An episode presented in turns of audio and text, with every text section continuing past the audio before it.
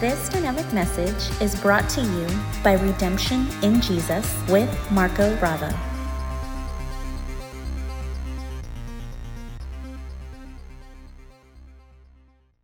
So, here is the title of our message as we continue with our series on the freeing truth about. So, this morning, our message is titled The Freeing Truth About Names Being Blotted Out of the Book of Life. I'm sure that at some point in your Christian walk, some point in your flipping Christian channels, listening to teachings, you have heard somewhere about Revelation 3:5, which talks about names being blotted out supposedly. And so many people teach it erroneously.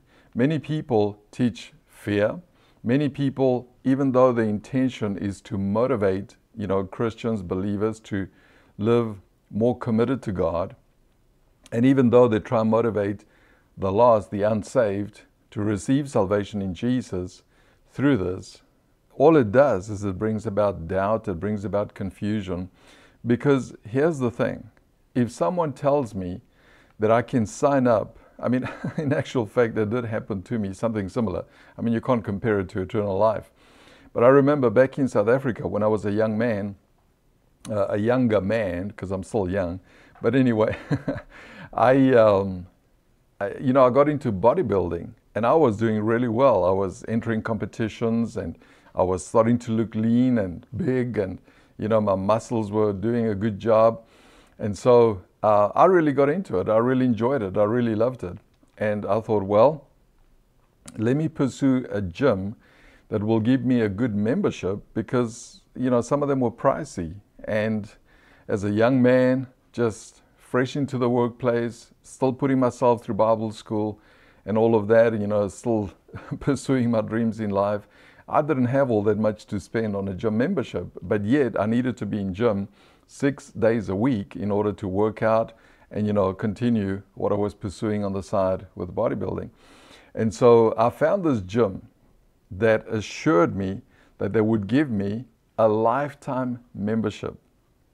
And all I had to do was pay the initial fee and then pay off the rest for, a, for about a year. And then once that was done, I had a lifetime membership.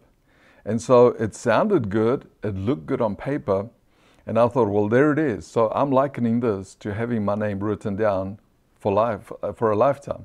So I thought, well, this is great because once I paid off after the year and I pay this kind of hefty, you know, down payment, I'll be great. I'll be fine. Then I can work out for the rest because as far as I was concerned, I was going to do bodybuilding as long as I could until my body would be too old to do it, I guess.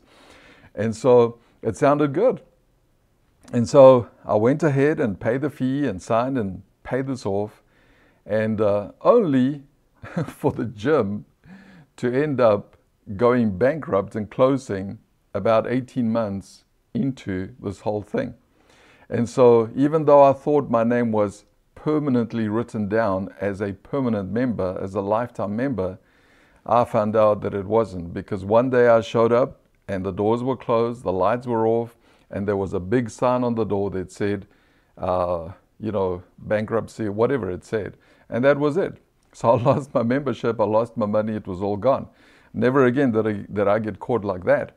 But the point that I'm trying to make, or what I'm trying to illustrate with all of this, is, is that, you know, things in life here on earth, even though we're told this has lifetime warranty. This is a lifetime membership. It can truly not always be guaranteed. And, you know, so what happens is that when we go to church or when we listen to teaching that doesn't quite divide the word, the why, the, uh, the, the why, divide the word of God correctly, we end up hearing similar things.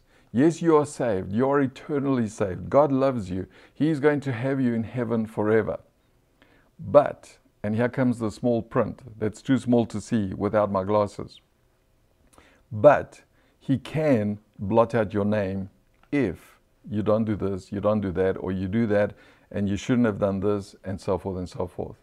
And so, you know, at the end of the day, many who embrace salvation in Jesus, many who think that they are eternally saved, end up finding out through this erroneous teaching that they actually don't have a lifetime or an eternal life guarantee that they will be in heaven and written in the, in, in the book of life. And so we want to clarify this today because the honest truth is, is that before God gave me revelation and I understood what this really was about, I too lived in that fear, in that concern. I too had this ugly membership experience with this gym, and I thought, and you know, I would transfer that onto eternal life. And I thought, well, that means that at any point when God doesn't see me fit to enter heaven anymore, then he's going to blot out my name. So I better measure up. And then on top of that, I was in an environment, and you know that's what they knew, that's what they taught. So I'm not, I'm not throwing the baby out with the dirty bathwater, but you know that's what I would hear. And and sometimes as I got got involved in leadership, I, the, this would be a threat. You know, if you don't do this and do that, you know, for the church, for the ministry, then you're risking having your name blotted out. And I didn't appreciate those things. And I always used to wonder is God really like that? And is that what God really said when He said these things? Now, in order for us to understand what I'm going to do, well, first of all, remember the title is The Freeing Truth About Names Being Blotted Out of the Book of Life. So we're going to see what the Word of God says, what God really meant, what the Lord Jesus really meant, and how we should interpret it and understand it. And I'm going to give you scripture, as you know. And so I believe that the issue will be settled for you. So if for any reason you have these concerns, you've had these concerns, you may meet someone who has those concerns, you're able, you will be able to minister to them adequately, I believe. And so that's what we're going to look at. But before we get into that, let's have a look a little bit into where this originates from and where this comes from. Because unfortunately, where it comes from and where we are as New Covenant believers is often blended and put together. And this is why some still teach that believers can have their name blotted out of the book of life. So let's see that. Let's see where it originates from. Let's see where this uncertainty comes from. Exodus chapter 32, verse 33 is where we're going to begin. Now, before we read it, let me explain what happened here to give you the background. Remember, the children of Israel were traveling towards the promised land. And so Moses would be up on the mountain receiving the law of God and giving the law of God to the people because that's what they chose. He brought it to them and they said, Yes, tell God we will live by His law. I'm putting it in my words, and we will adhere to it all. Not realizing that how can imperfect beings, descendants of a fallen being, how can they live up to a perfect law of a perfect God? I mean, that was foolish for them to do, but that's what they chose, so God gave them what they wanted. And it took hundreds of years for them to realize that they couldn't, but it serves as a type and shadow for us to see how we need redemption in Jesus by grace and grace alone, not by our human effort or our religious performance, because it can never happen that way. Amen. And so let's see where this originates. So the, what, what happened here is, is that Moses was up on the mountain, you know, spending time with God, receiving the law of God. And so the children of Israel got impatient because he was taking too long, too many days.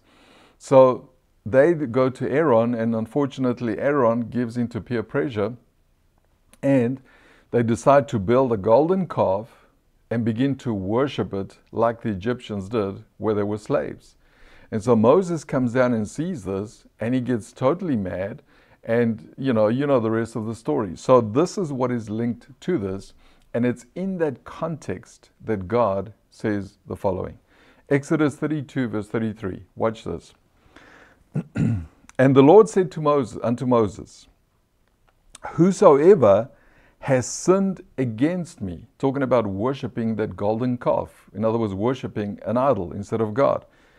Him, or her obviously, will I blot out of my book. Hmm. So, right there, God basically makes it known to Moses and to the people who were now under God's law.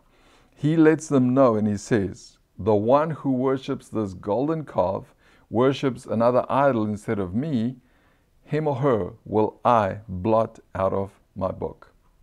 So it is there. God did say that He would do this. But here's what we need to understand as far as the time, the context, and who it applies to.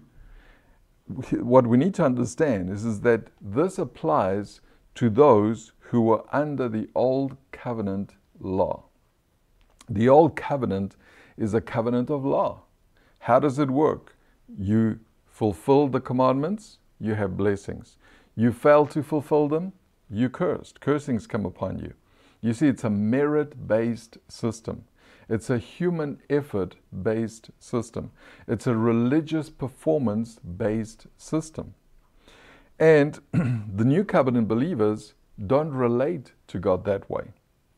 This is why Jesus instituted, through his death, burial, and resurrection, he instituted a new covenant.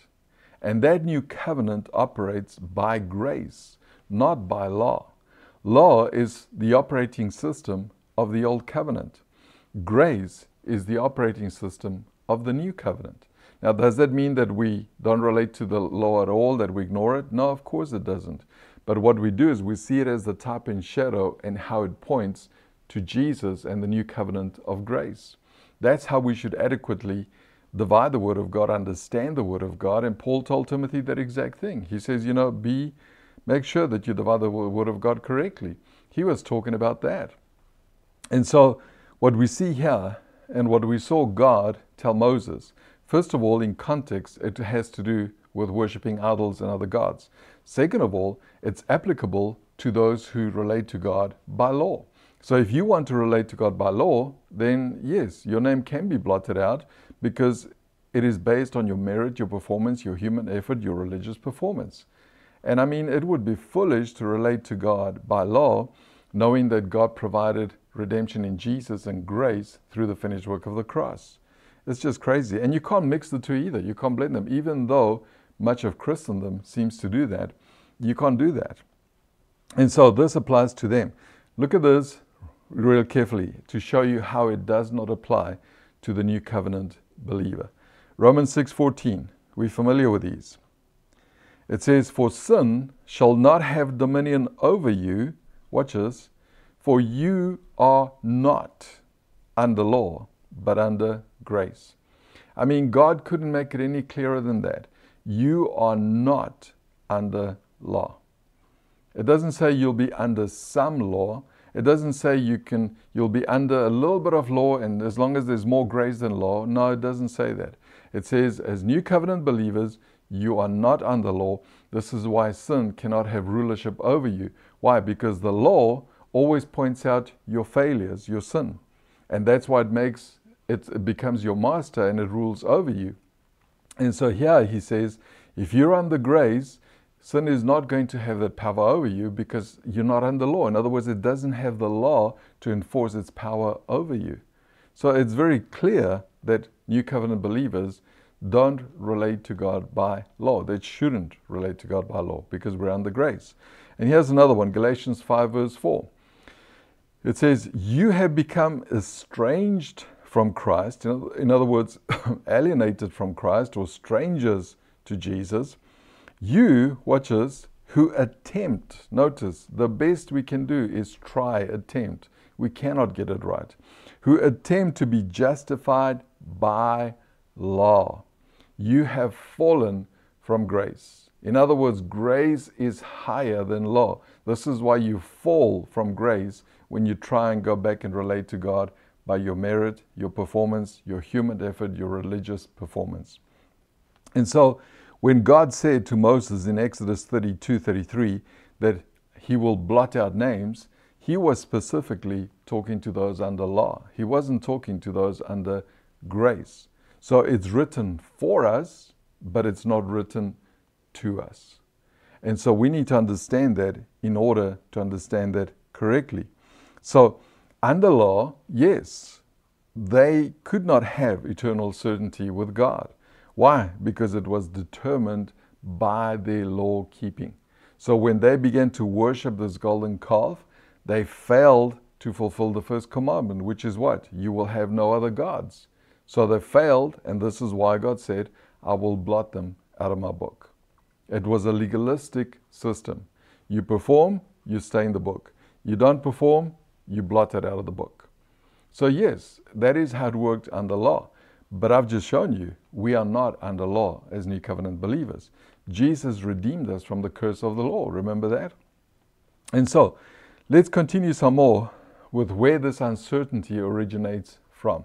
We've clarified that. But I've often also heard some quote this portion and say, see, here's the second witness that our names can be blotted. And then, of course, they go to Revelation 3 as the third witness that your name can be blotted out. But they fail to tell you who it applies to, who it's written to, and who it's written for, and who it applies to. And so, Psalm 69, verse 28. Watch this. This is King David writing, and watch what he says. Let them be blotted out of the book of the living and not be written with the righteous. I mean, you look at that statement or those statements, it's hard to interpret, interpret them any other way than what they say. It says, Let them be blotted out of the book of the living and not be written with the righteous. Okay. So, who wrote this? First of all, obviously inspired by the Holy Spirit, yes. But remember, not everything that you see in the Bible is written to you. There's much of it that is written for you. You see, it's like I said last week. One of the mistakes Christians often make, believers often make, is, is that they try and put themselves in every verse in the Bible. You don't have to do that. God tells you when you should put yourself there. Other than that, you need to let the Holy Spirit lead and guide you and read it in context. Let the Bible interpret the Bible and look at everything through the finished work of the cross, and you will see, you will understand whether this is something that is written for you or if it's written to you. Now, again, this is something that is written for us, but it's not written to us. And again, who wrote this? King David. Did he live under the time of law? Yes, he did. So he was applying the principle of the law that God gave him Moses. So he wasn't wrong in saying that. Now, the other thing too that we need to see here, and if you read the whole psalm, you will see it. King David was crying out to God about his enemies who hated him. And they hated him without cause. There was no reason for them to hate him. They chased him around. Saul, King Saul, chased him around for 13 years because he was jealous of him. And you know, this happens to us believers. Sometimes people just decide they don't like us, they decide to try and be vindictive towards us. But you know, as, as we shared last week, the battle is the Lord's. He will change hearts, He will fight. He fights in our favor, and we have the victory. Amen. But nonetheless, this is what's going on here. So King David wrote this. And he wrote this with a premise, with a motive of crying out to God because he was fed up. He was tired of his enemies trying to kill him and destroy him because they hated him for no reason. And so that's when he wrote this. So, really, this was a request by David out of desperation and anger. I mean, for you to pray and say, God, take them out of your book, don't let them be written with the righteous. I mean, first of all, who are you to judge them and their hearts? But second of all, for you to pray that, I mean, you must be pretty hurt, upset, and angry. Isn't that so? I mean, I know sometimes people come against me and sometimes people do things that I'm like, what did I do to make them dislike me so much? What did I do that they feel this way about me?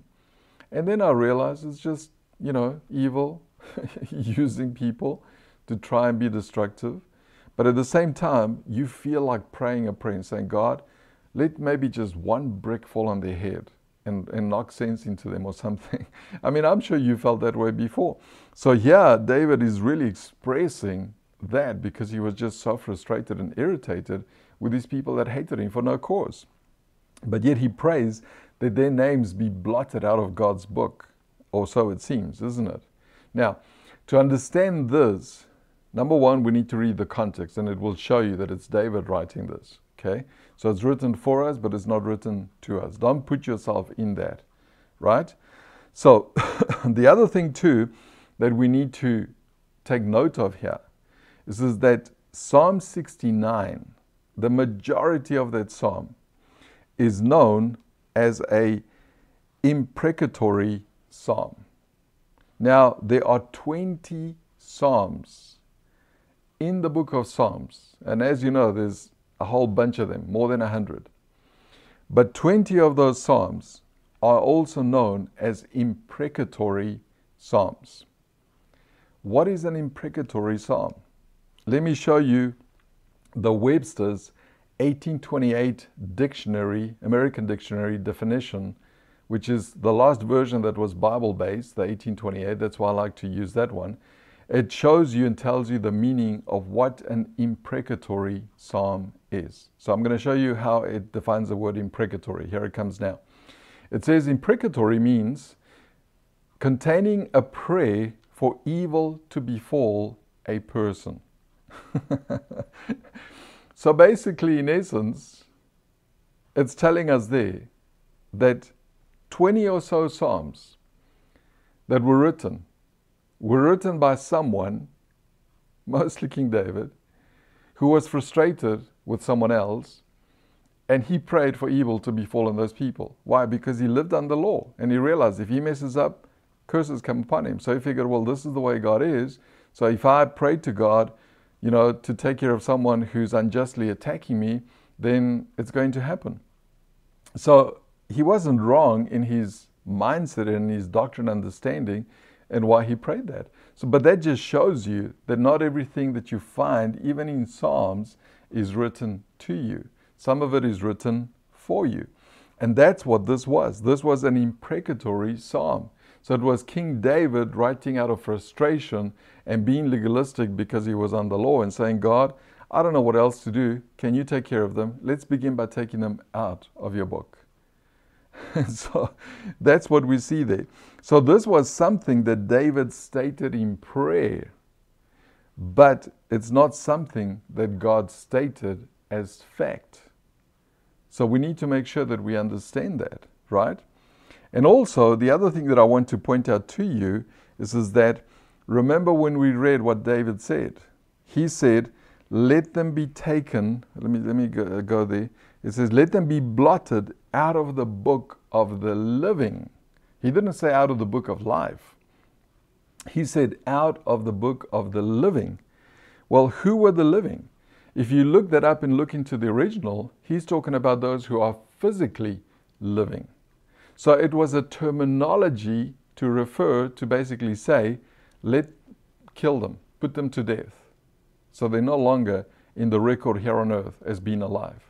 So he was praying that they would die, that God would basically kill them. That's what he was praying. And so it's not talking about the book of life. It's not talking about the book of eternal life. It's talking about the earthly book of the living our names, if you were to use that phraseology, that terminology, that uh, metaphor, we are all in the book of the living because we're all alive and breathing. But when we cease to breathe, we'll either be in the book of life or we will be where we don't we would wish we didn't have to go, right? Which is eternal damnation. But that's a different book. So it's talking about two different different situations here. And you can see, I've tried to do explain the best as I can without taking too much more time, what the background, the context, and the premise of David's prayer was. So we cannot take that portion and say, see, this is the second witness that our names can be blotted out of God's book. No, it's talking about something different. It's someone's feeling, it's someone's understanding of old covenant scripture, living under the old covenant, and it's linked to what God said to Moses about that specific situation. And so we're not under law, we're under grace. So does any of it apply to us? Of course it doesn't, but I need to show you that, and I want to show you that. And so, really, David was crying out to God for deliverance here, even if it meant the death of his enemies. I mean, I'm sure at some point you felt that way. Some people just got, you know, got in your case, rubbed you the wrong way, and they keep doing that, that you've reached the point where, like, God, why can't you just take them out now? Well, that's in essence what David was doing. Now, let's take a look at the portion in the book of Revelation, which is often seen as a continuation of this old covenant truth. I've actually heard one or two preachers say, you see, there it is. Moses, God said it to Moses. There it is. David verified it. And here it is in the book of Revelation. So, three witnesses, you know, they say out of two or three witnesses, the truth will be established. In actual fact, that's something else that I need to teach on some time because that two or three witness thing is the context is different. It's not referring to proving scripture or anything like that. But anyway, we'll get into that at some point. But so this is what they say. And so here we have the situation in the book of Revelation, which is seen as a continuation. And so they say, see, it was there under the law, it was there with David, and here it is in the new covenant, therefore your names can be blotted out. No, they cannot. And I'm about to show you how it cannot because we need to understand and study this portion too. So let's read it. Now, this is Jesus speaking to the church at Sardis. Remember that he speaks to the seven churches in the book of Revelation. Through the Apostle John, he dictates to him what to write to them. And so this is part of his writing to the church at Sardis. And the church at Sardis had some unsaved people in it and had some saved people in it. You know, not everyone that goes to church is, is saved. That's part of a truth. I mean, as church, we want to reach out to people. So we are, and we should have unsaved people among us until they receive salvation in Jesus.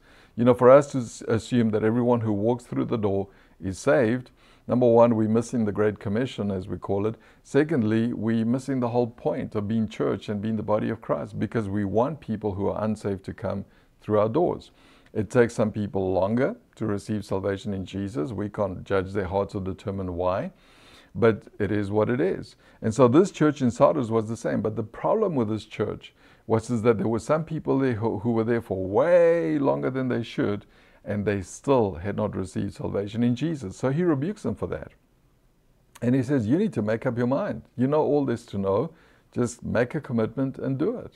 I'm putting it in my own words, obviously, but the focus here is about the names being blotted out. So let's read Revelation chapter 3 and verse 5. Watch this. Here's Jesus speaking to, the, to those in the church at Sardis. He says, He who overcomes shall be clothed in white garments, and I will not blot out his name from the book of life, but I will confess his name or her name before my Father and before his angels. Now let's leave that there for a moment. Watch some of those things that we see there. Traditionally, this is taught to say, you see, this applies to the overcomer. And immediately they connect that to those who overcome sinful living, who overcome going back into the world.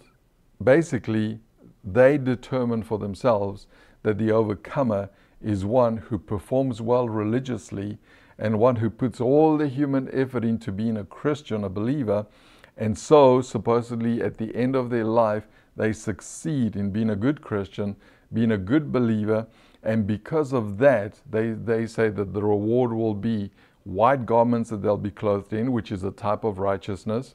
And the promises is that He will not, God will not blot out their name from the book of life, and Jesus will be proud of them and declare them openly before God and the angels.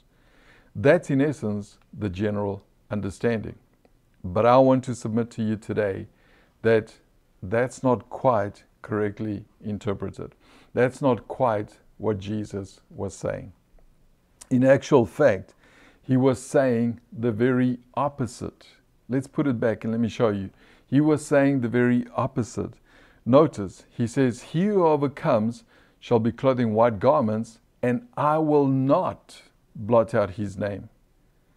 So he is basically emphasizing that, that he will not blot out names. So his focus here is not on blotting out names, but on assuring those who are listening that he will not blot out their names. I'm going to qualify that some more in a moment. Okay? So that's the first thing that I want to just put in your mind right now so you start thinking about it and start chewing on that.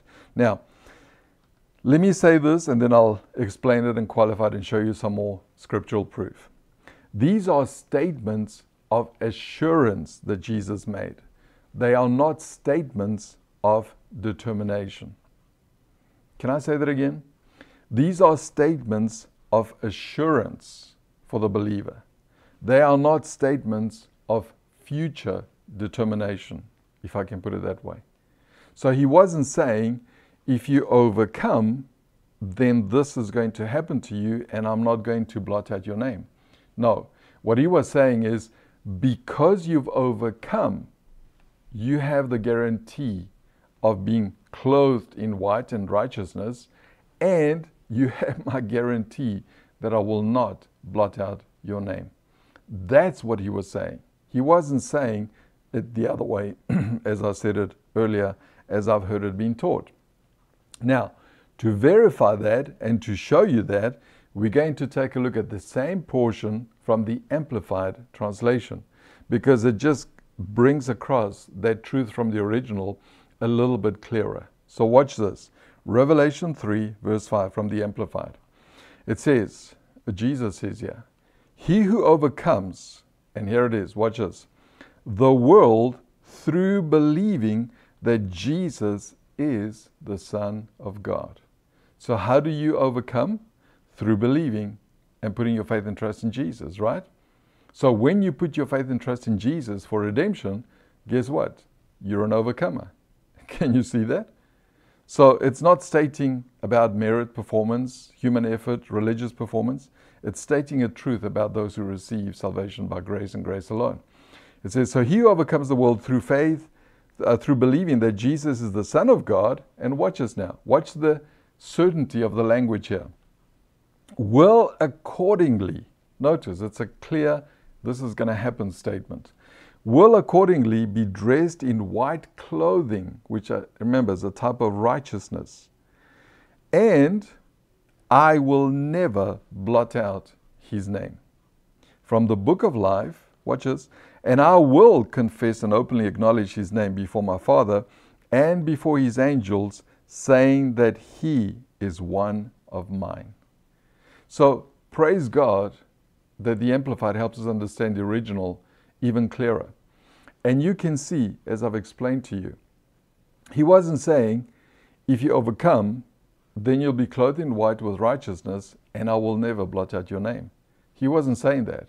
He was saying, You have overcome because you believe, because you put your uh, faith and trust in me, and because you've done that, it is a sure thing that you'll be clothed with righteousness, and I guarantee you that I will never blot out your name. You have the guarantee of your name being in the book of life for sure. So if you receive salvation in Jesus, your name is in that book. And it's never going to be blotted out because he says, I will never blot out his name. In the King James, he says, I will not. If you look at the original, it's a double negative. He's saying, for sure, for sure, I will not. And so there it is right there. We have that certainty. So the overcomer is the one who believes in Jesus. And because they believe in Jesus for redemption, guess what he says? They will accordingly be dressed in white clothing, in righteousness, and the Lord will never blot out their names from the book of life. So he's giving them assurance. He's not telling them this is, this is how it's going to be determined. He's telling them this is how it is for sure. Amen. That's what he's saying. So Jesus is stating facts about those who through belief have placed their confidence and trust in him. He's stating new covenant realities. Can you see that? You see, he is stating basically established facts about the believer. Now, to confirm this, let me show you two different portions of Scripture. The first one is in 1 John 5, verse 5, from the Amplified. Watch this, it confirms that. It says, Who is the one who is victorious and overcomes the world? So, in other words, this is going to give us a definition of an overcomer in terms of the new covenant. It is, he, it is the one who believes and recognizes the fact that Jesus is the Son of God. So, who is the overcomer? the one who believes in Jesus, the one who puts their trust and confidence in Jesus for redemption. That's an overcomer. So it verifies that. And then in the very same book of Revelation, watch chapter 12 and verse 11. Watch this. Talking about the devil. It says, And they, that's the believer, overcame him, that's the devil, by the blood of the Lamb and by the word of their testimony.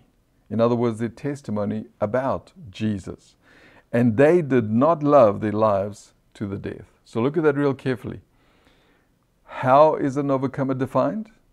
By someone who puts their faith and trust in the sacrifice of Jesus for their sin and testifies of what Jesus has done for them. That is an overcomer. So you can see those back up that truth that we saw in Revelation 3 5. And this is why Jesus stated this as fact, not as this is how I'm going to determine it, but rather this is how it is.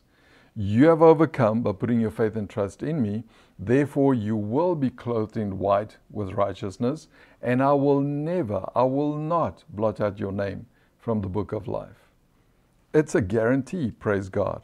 You see? So they didn't overcome because of the human effort or because of their religious performance, but rather they overcame because they put their faith and trust in Jesus. Praise God for that, just like we have. Amen.